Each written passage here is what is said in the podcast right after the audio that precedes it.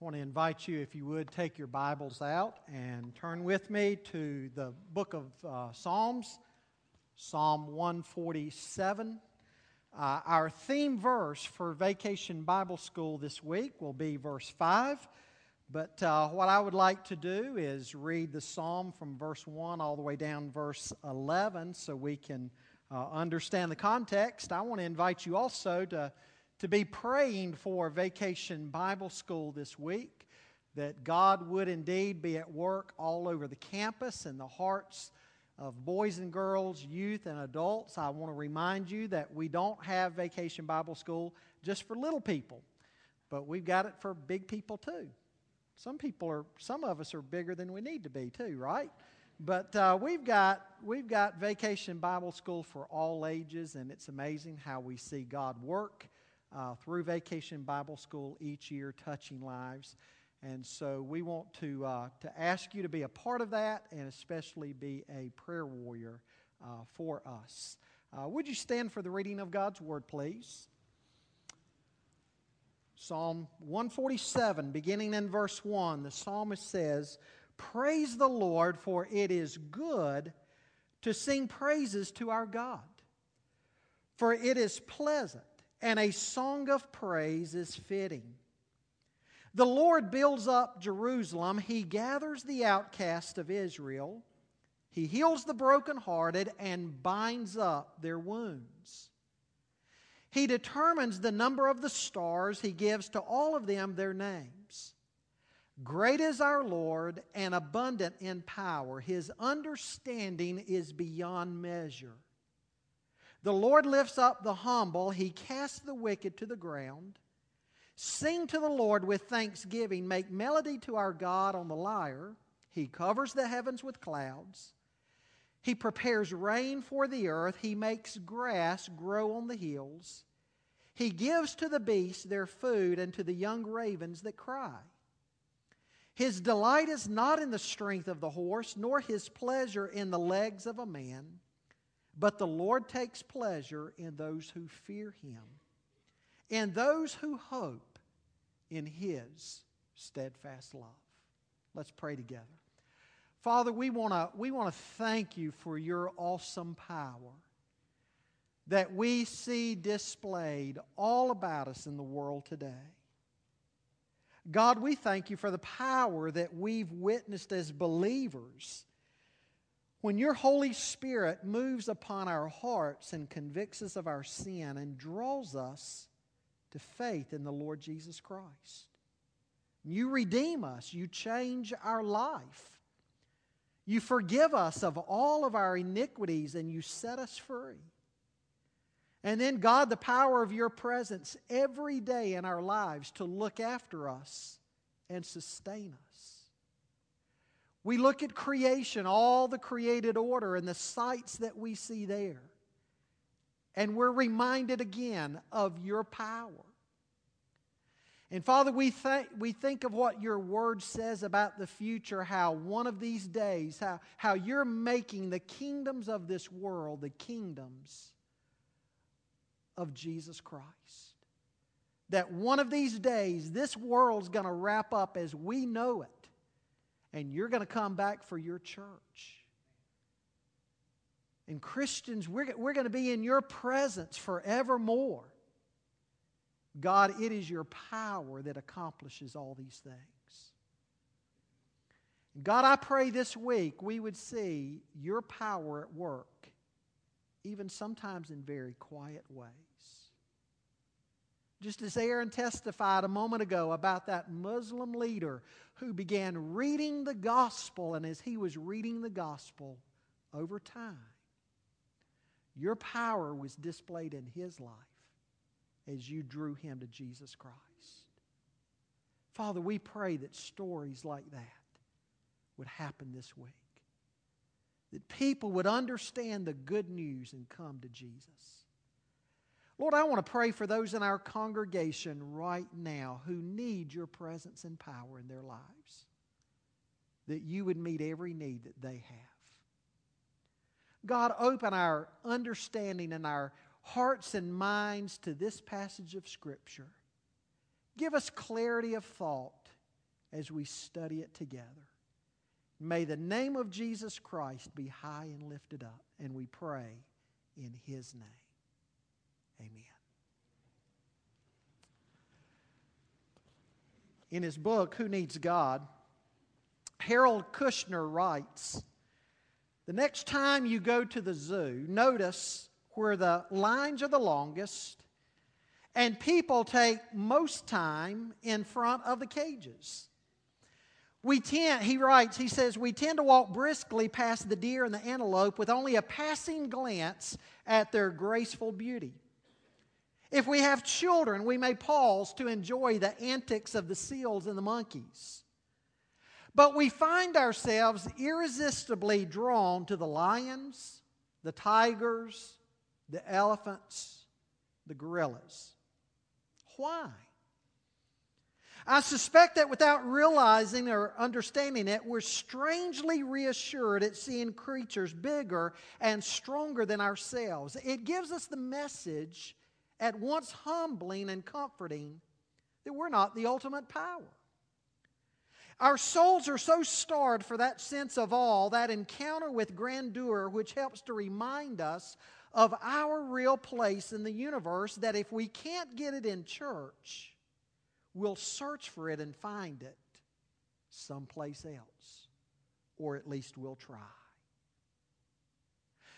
Folks, as we come to Psalm 147, we're reminded at once of the power of God. And we see in this psalm that God's power is celebrated because He's our creator. He's the creator of everything that we look around and see in the world, in the created order. It reminds me of Genesis 1 and 2, where the Bible says, God, God said, by his spoken word, God said, Let there be light. And there was light. And God saw that it was very good. And through all the days of creation, God simply spoke, and it was so. And we see God in the, uh, the creation narratives then displaying all of his wonders and all of his power. He created the sun and the moons and all, the, the sun and the moon and, and the stars. And, and the stars are countless, and yet he calls them all by name. God's power is great. But at the same time, God is gentle. This psalm that talks about the greatness of God also says that God lifts up the humble and He makes the grass to grow on the hillsides and He feeds the beasts of the field and He even gives food to the young ravens. Now, this week in Vacation Bible School, we're going to see both of those aspects of God's nature.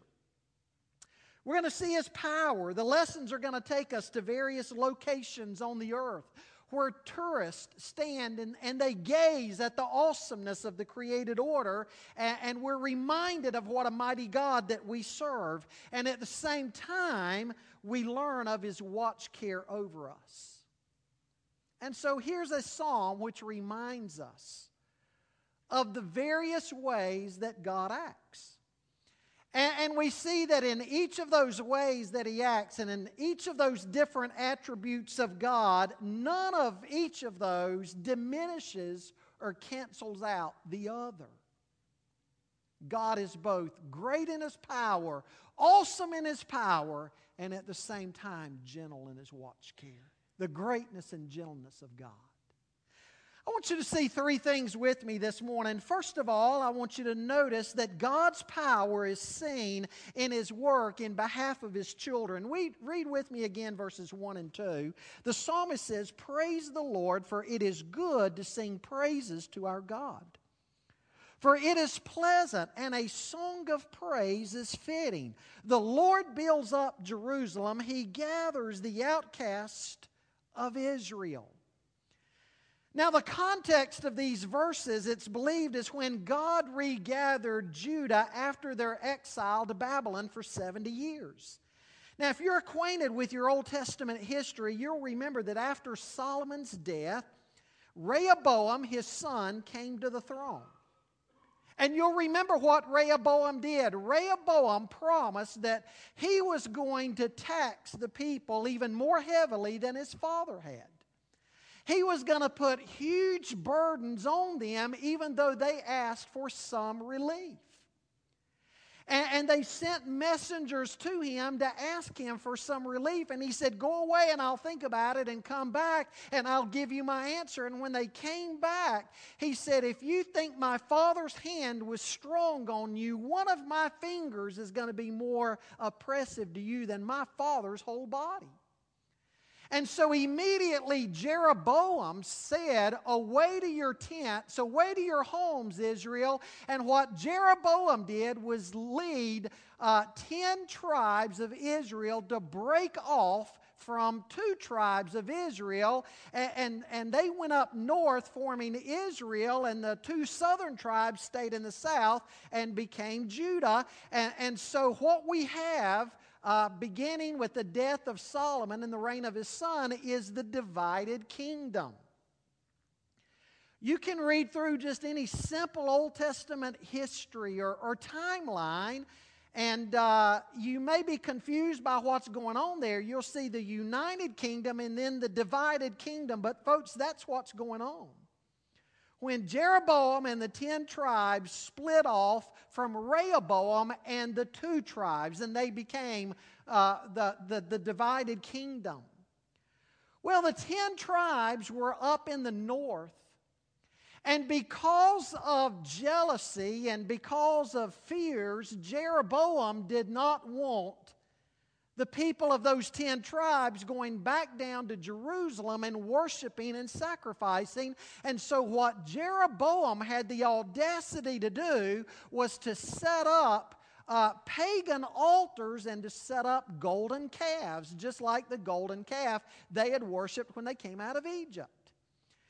And the people of the northern kingdom got so caught up in idolatry and corruption that finally in Old Testament history, God brought the Assyrians in and they just completely wiped out the northern kingdom. Well, you would think Judah and the southern kingdom would have learned their lesson by seeing what happened to the northern kingdom, but they didn't. They continued in the same way as their northern brothers and sisters. Now, God didn't utterly destroy them because God had promised that the Messiah was going to come through the line of David, one of the, uh, and, and that was uh, part of the southern kingdom, the tribes in the southern kingdom. And so God preserved them, but God disciplined them. And He disciplined them by taking them into captivity in Babylon. There was a day that Nebuchadnezzar, the king of the Chaldeans or the king of the Babylonians, came in and he overran the southern kingdom. He, he overran Judah and they killed many of the people, but they took many of them away into exile for 70 years. And we learn about this in the Bible, reading books like the book of Daniel, where we see that the, the Babylonians came in and took, they took the cream of the crop of the young people away to Babel, uh, Babylon. God disciplined them. Folks, what happened to Israel and Judah ought to be a testimony to you and me today that God does indeed judge sin. The wheels of justice may grind slowly, as somebody has said, but they grind surely. Sooner or later, there is a payday someday. It's true of individuals and it's true of nations. Well, just as God said He would do after 70 years, God brought them back to their land to rebuild the land, to rebuild Jerusalem, to rebuild the temple. The book of Nehemiah talks about that great rebuilding project. Well, finally, the walls were rebuilt, the city was rebuilt, and the temple was rebuilt, and there were great times of celebration and worship. You can read Nehemiah, you can read uh, Ezra and Haggai and Zechariah. Those are some of the great books of the Old Testament to read and study that talk about the different elements and dynamics of this rebuilding process.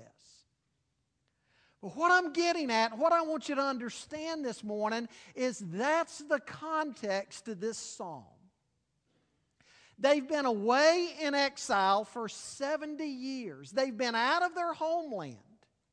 They've been out of Jerusalem.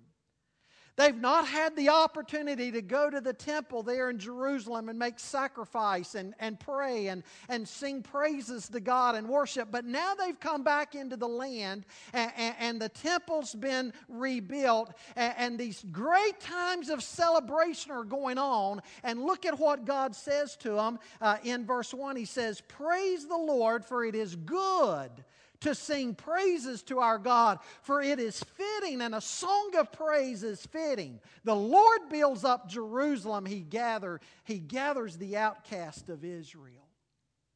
Folks, just think if you had not had the opportunity to go and worship for all these years like you had been accustomed to and suddenly you're back in your homeland and, and, you're able to go to the temple and you're able to worship. What a, what a joyous privilege it would be. And, and verse 1 is, is telling us that's how it's supposed to be in the life of a believer.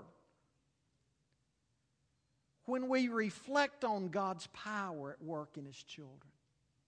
God's people are to worship. We're to sing praises to God. Worship is fitting, it, it is an appropriate response to God's work among His people. The Bible says, The fool has said in his heart, There is no God. Now, most people don't go that far, but you know what? Oftentimes, people live as practical atheists, don't they? They don't give God the worship that is due His name. Worship means we ascribe worth to God because we recognize who He is. He's the Redeemer, the Creator, the Redeemer, the Sustainer, the Judge, the Shepherd. And we come into the house of God and, and we sing praises to God and we read His Word and we study and we fellowship together and, and we minister to one another and we go out in the world and we tell people about Jesus. Why? Because God is worthy. God is worthy of our worship. What a shame that so many people today neglect worship in their personal life and in their corporate life. A.W. Tozer once wrote a book that is still considered today a classic. It's entitled Whatever Happened to Worship. The book begins, it opens by saying, Christian churches have come to the dangerous time predicted long ago. It is a time when we pat one another on the back, we congratulate ourselves, and we join in together in the glad refrain We're rich, we're increased with goods, and we stand in need of nothing. But, folks, just the opposite is true. We need to see our sinfulness and our, and our need of God. We, we, we need to recognize His awesome power to, to transform us. We need to worship. God has taken us from the pits of hell. He's redeemed us. He's set us free. He's reconciled us to Himself through the blood of His Son, the Lord Jesus Christ. And He's given us a future and a hope. If God's people do not recognize that and worship, then there is something deeply wrong in our walk with Christ. We're told here that worship is good, it is pleasant, it is comely, it is fitting. I can't imagine a Christian failing to come to the house of God and worship corporately with other believers. I don't think a person who takes his walk with God seriously would ignore to worship. Again, privately or corporately. In fact, do you understand what the Bible is saying? To fail to worship is actually an act of rebellion, it is a step of disobedience. It's disobedience to God. You see, it's presented here in these first two verses not as an option, not as a suggestion. In the Hebrew, what the writer is doing is he's giving us commands. We are to go to the house of God. We're to sing praises to God. We're to shout hallelujah. The Bible says we clap our hands, we take the instruments, we make joyful noises, we sing together courses of praise to God, and we recognize who God is. That we have not made ourselves, He's our creator, and we're the sheep of His pasture, and He is worthy of all of our worship. And as we reflect on His power in human history and what He's done in behalf of His children. Folks, worship ought to just grow naturally out of our hearts. It's not something that we ought to have to be forced to do. We ought to want to go to the house of God and worship. We ought to want to go to our private devotion times and read the Word of God and pray and sing praises to God. That's what a redeemed heart does. The Bible says, let the redeemed of the Lord say so. I love the way some of the old Puritans used to put things. They had a way with words. The great Puritan preacher George Swinnock uh, said on one occasion, he said, Prepare to meet thy God, O Christian. Betake thyself to thy chamber on the Saturday night, the oven of thine heart, thus baked, as it were overnight, would be easily heated the next morning. The fire so well raked up when thou wentest to bed would be the sooner kindled when thou shouldest rise. If thou wouldest thus leave thy heart with God on the Saturday night, thou shouldest find it with him in the Lord's day morning. We're to worship. And again, that's what he's saying. Praise the Lord. It's good to sing praises to our God, for it is pleasant, and a song of praise is fitting. It's pleasant. It just it does something to our hearts, doesn't it? I tell you what, when you miss church on Sunday, when you miss church on Wednesday, don't, don't you just feel like there's something missing in your life? There's something you've not done. When you, when you miss reading the Bible that day, when you miss your prayer time, when you miss your devotion time, there's just something that's missing in your life. It's good, it's fitting, it's pleasant to come before God. The second thing we're being reminded of here God's greatness is celebrated in his work of healing human hearts. Read with me verses 3 through 6. He says, He heals the brokenhearted, binds up their wounds. He determines the number of the stars. He gives to all of them their names. Great is our Lord and abundant in power. His understanding is beyond measure. The Lord lifts up the humble, He casts the wicked to the ground. Judah had been a broken nation, they were devastated. You see, folks, many of them had lost loved ones. Other ones had, lost, uh, had loved ones displaced.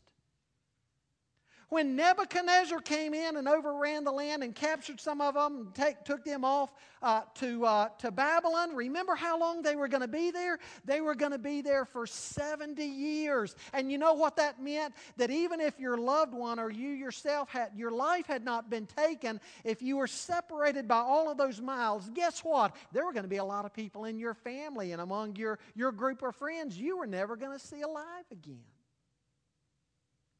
They were devastated. They were heartbroken. They were in great sorrow.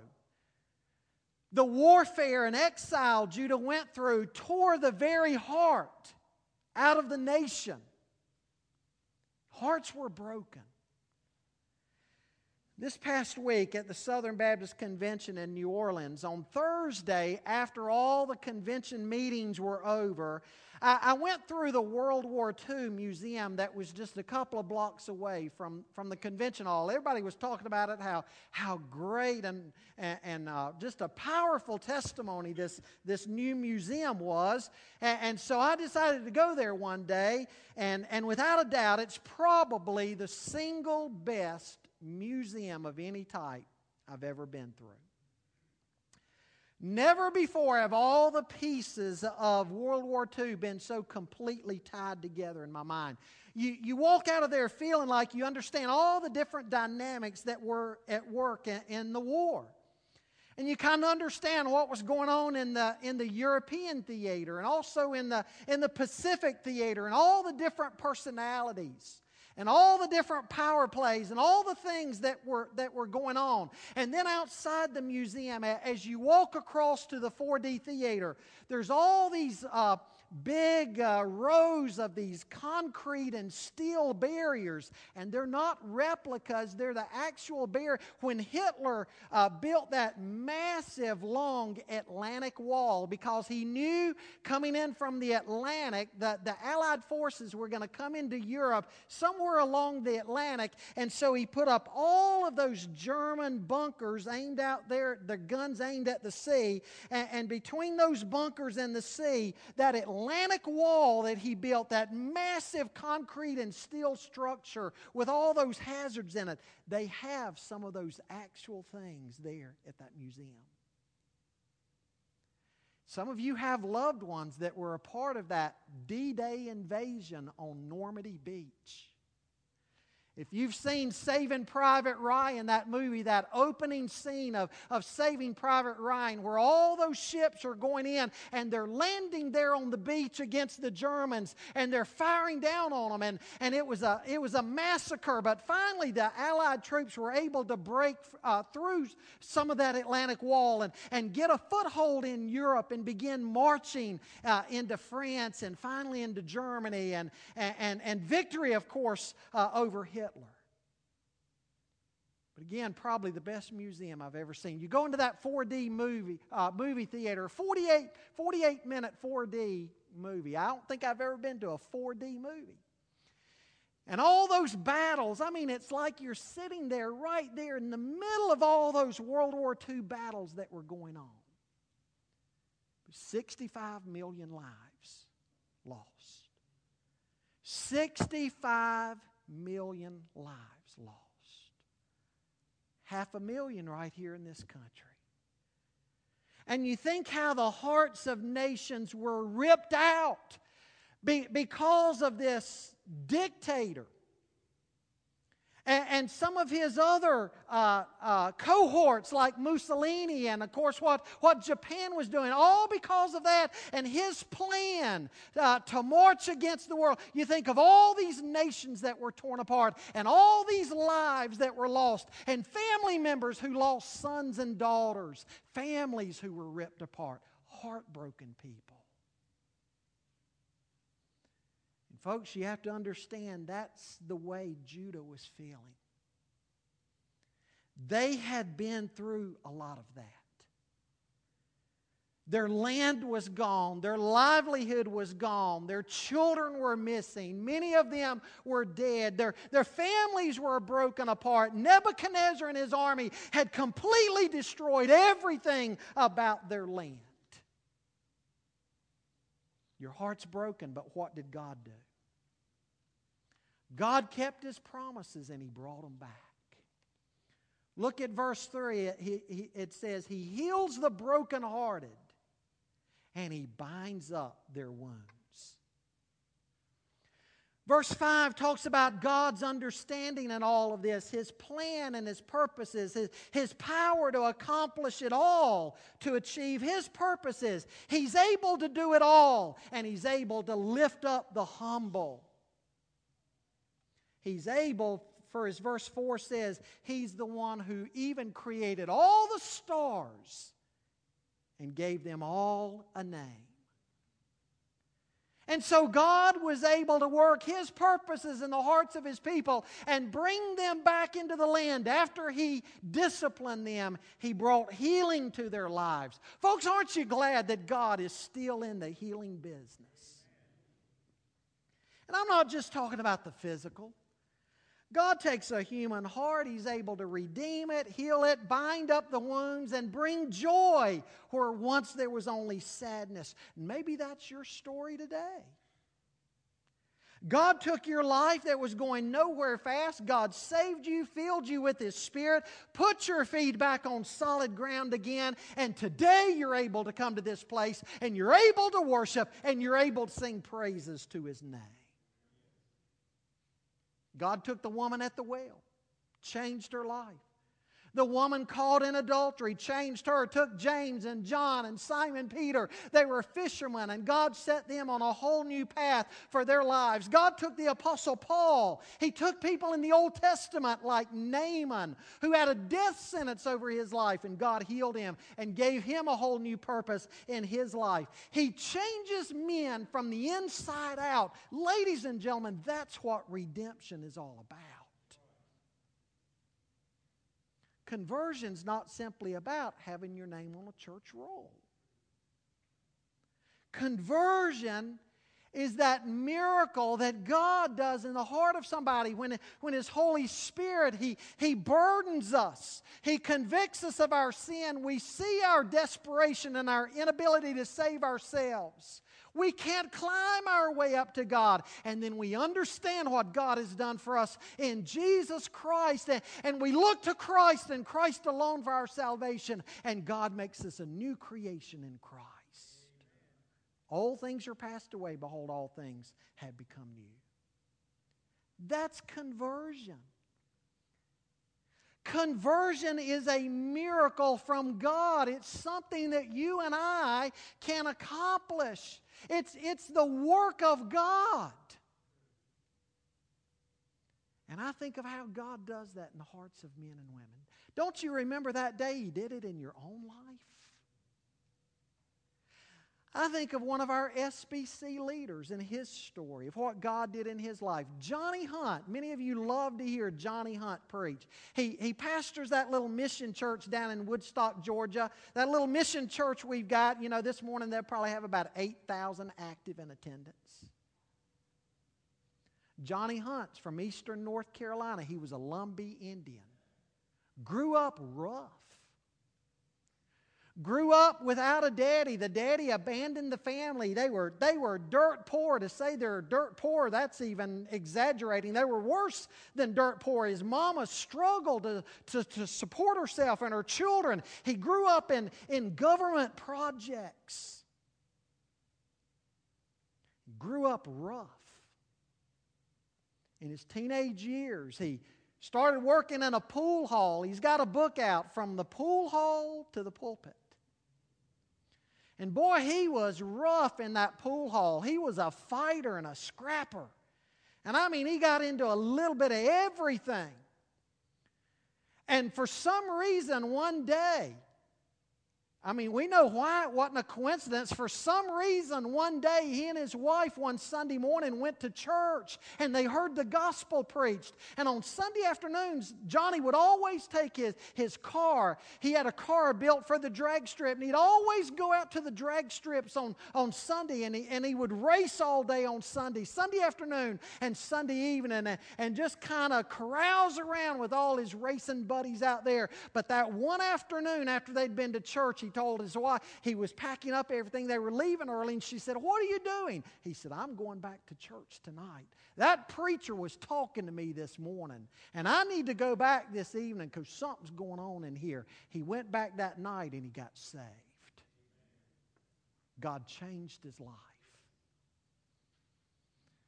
the work of conversion, the miracle of conversion, the miracle of redemption. Folks, that's what God does. That's the business that he, He's in. He heals the brokenhearted. He can redeem you and heal you. And when He does, you and I need to worship. He told the woman at the well in John 4 the Father seeks those who will worship Him in spirit and in truth. The psalmist goes on to say here that his understanding is beyond measure. Folks, there is nothing that God does not know. Jesus said, even the very hairs on your head are numbered. God knows everything completely and instantly. Has it ever dawned on you that nothing ever dawns on God? God knows all things fully. He's omniscient. His understanding is infinite, it is beyond measure. When we face problems in life, when we need wisdom, we don't have to wait on God to call together some heavenly council of the angels and look out at the angels and say, uh, what would you guys do? What do you think I ought to do? What's the answer to this scenario? God doesn't have to say to us, hey, wait just a minute, put, put life on hold because I need to go study up on what you're facing. I need to learn all about this so I can come back and let you know what to do. No, what's Paul say in Romans 11? That no one has ever become God's counselor. We can be confident that as we seek the face of God concerning any issue in our life, God knows our situation. He knows what we need. He knows when we need it, and He knows how we need it. Romans 8 says, even when we go before God in prayer, verse 26 of Romans 8, sometimes we get before God in prayer, and in our human weakness and frailty, and our finiteness. Oftentimes we go before God and we don't even know how we ought to pray as we ought. And He tells us that His Holy Spirit, who searches the mind and the heart of God, searches the heart and mind of God, knows it completely, knows our heart and mind completely, and is able to match up God's will with our need to answer our prayer completely. We might be praying over a situation one way, God answers it another way because of His infinite wisdom and knowledge.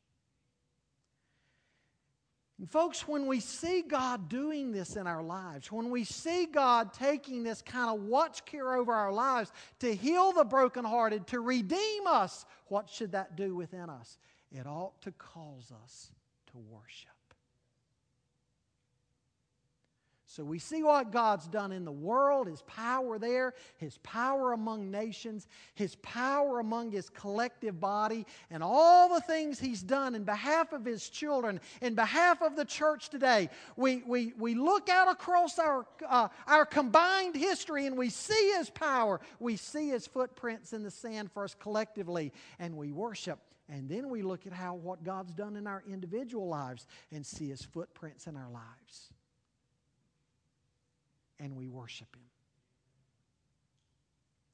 Thirdly, God's power is witnessed in His gentle care of all things He has made. Beginning there in verse 7, he says, Sing to the Lord with thanksgiving, make melody to our God on the lyre. He covers the heavens with clouds. He prepares rain for the earth. He makes grass grow on the hills. He gives to the beasts their food and to the young ravens that cry. His delight is not in the strength of the horse, nor his pleasure in the legs of a man, but the Lord takes pleasure in those who fear him, in those who hope in his steadfast love. Here's yet another reason why we're to worship God and sing praises to Him.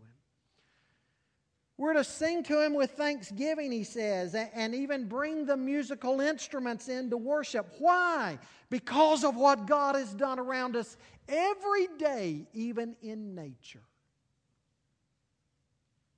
Theologians call that common grace. Now, common grace is not saving grace common grace. Even unbelievers know what common grace. They experience common grace every day, whether they realize it or not. We got up this morning and, and we experience common grace. You looked out your window or door, and what did you see? You saw the sunshine. God gives rain to the earth. God brings forth the harvest. Jesus said in the Sermon on the Mount, God makes his, his sun to shine on the just and the unjust. He makes, his, he makes his rain to fall on the just and the unjust. Folks, that's common grace. Just the way God looks after the created order. He talks here about how God even, He even feeds the little ravens, the, the, the little baby birds and the ravens. God even takes care of them and supplies them with what they need. And the rain and the sunshine that makes the grass to grow, and all the beasts of the field are fed. They have something to eat, they have sustenance. I tell you what, when you, when you look about in the world and, and you see this vast created order and how God looks after everything, Folks, it's amazing, isn't it? The little birds and the animals, they can't get out their debit card and go down here to Food Lion like you and I do and run their debit card through and buy their groceries or go to Walmart. It's got to be out there in nature. God supplies all that. Amazing. When you stop and think about how varied the, the animal kingdom is and all that's out there and how God looks after all of them. I was reminded again of that this week in, in uh, New Orleans. After the convention was over, we took a day and a half to see a few things around that area. I mean, after all, you don't get down there every, every year some things to see along the Gulf. And, and one of these things I wanted to do, you ever seen that show, Swamp People? I wanted to take an airboat ride, go out in them swamps. So I did that. Got on that airboat, powered by a 454 big block Chevy. I just knew we were going to get out in that swamp and break down. A Ford airboat would have to come tow us in.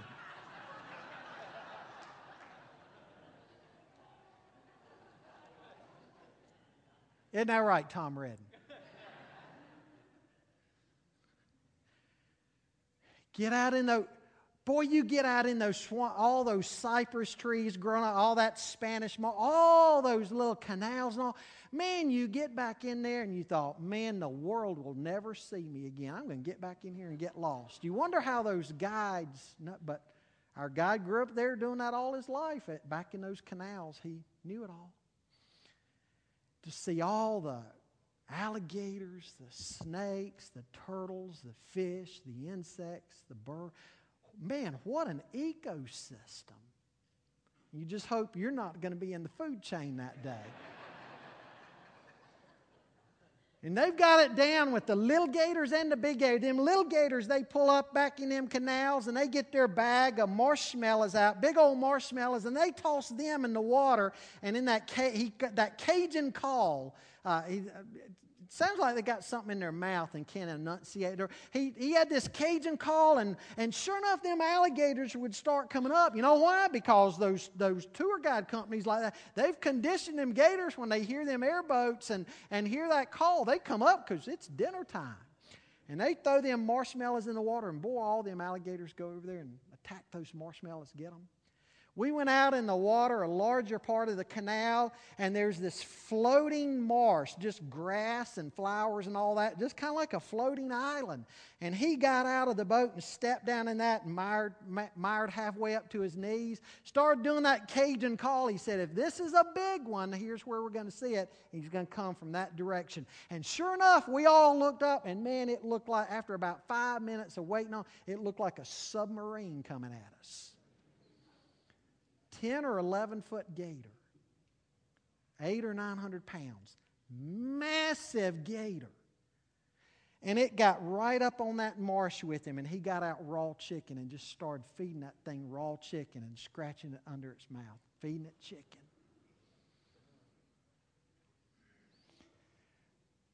But I say all that just to say, go back in that, swamp, see all that. Man, what, what, a, what a varied ecosystem just amazing. Guess what, folks? God looks after it all. God provides for it all. His gentle care, just, just his warm, gentle care, the way he take, he looks after his created order every day. Ought to cause us to do what? To worship. His power, those grand things we see in the created order, those grand things we look back on in our lives and we see what God's done in us. I mean, those really big things where, wow, those things ought to cause us to worship. And then just the little quiet things. Quiet things that nobody would ever write a book about. But just those little ways every day God looks after us. Ought to cause us to what? To worship. Look at how the psalmist closes this section. Here we're impressed with this great God that we serve, but folks, the question is what impresses God? Is it powerful men running around the world? Is it, is it, he says here, the strength of the horse? Is it those big, powerful things in the world that impress God and, and all the wisdom and ingenuity of, of men and all the inventions of men and how great some men think they are? Is, is that what impresses God? No. Because after all, the greatest and most powerful among us up next to God is nothing. Some of our world leaders need to hear that, don't they? Somebody needs to ask them, when's the last time you created a solar system and looked after it? What impresses God? He, he, he says right here, in response to the greatness of God, we simply need to love Him and fear Him and worship Him and walk humbly before Him. Ladies and gentlemen, that's what God is looking for in men. He's looking for men who will trust Him and praise Him and let Him move and work in and through their lives.